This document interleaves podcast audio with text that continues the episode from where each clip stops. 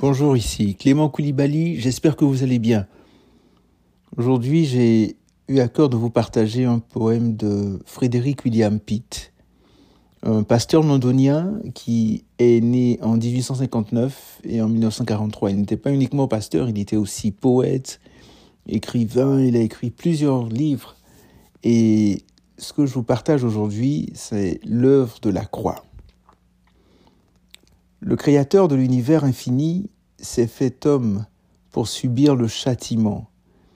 Il a payé du prix de sa vie les exigences de ses propres commandements. Ce sont ses doigts qui ont formé le buisson dont les épines ont couronné son front. Les clous qui ont percé ses mains ont été forgés du fer créé par son dessein. Il a fait les forêts et l'arbre particulier de la croix sur laquelle il était cloué. Il est mort sur une croix de bois et sur une colline qu'il a crié. Le ciel dont les ténèbres enveloppèrent sa tête, c'est lui qui l'avait étendu dans le monde.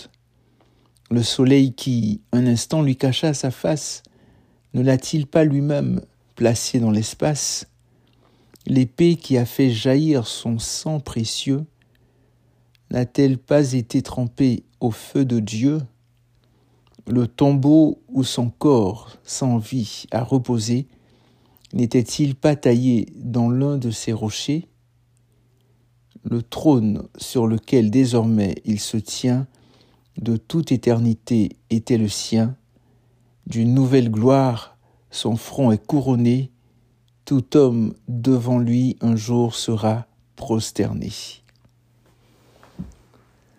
Portez-vous bien, que Dieu vous garde, que Dieu vous bénisse, prenez soin de vous et à méditer.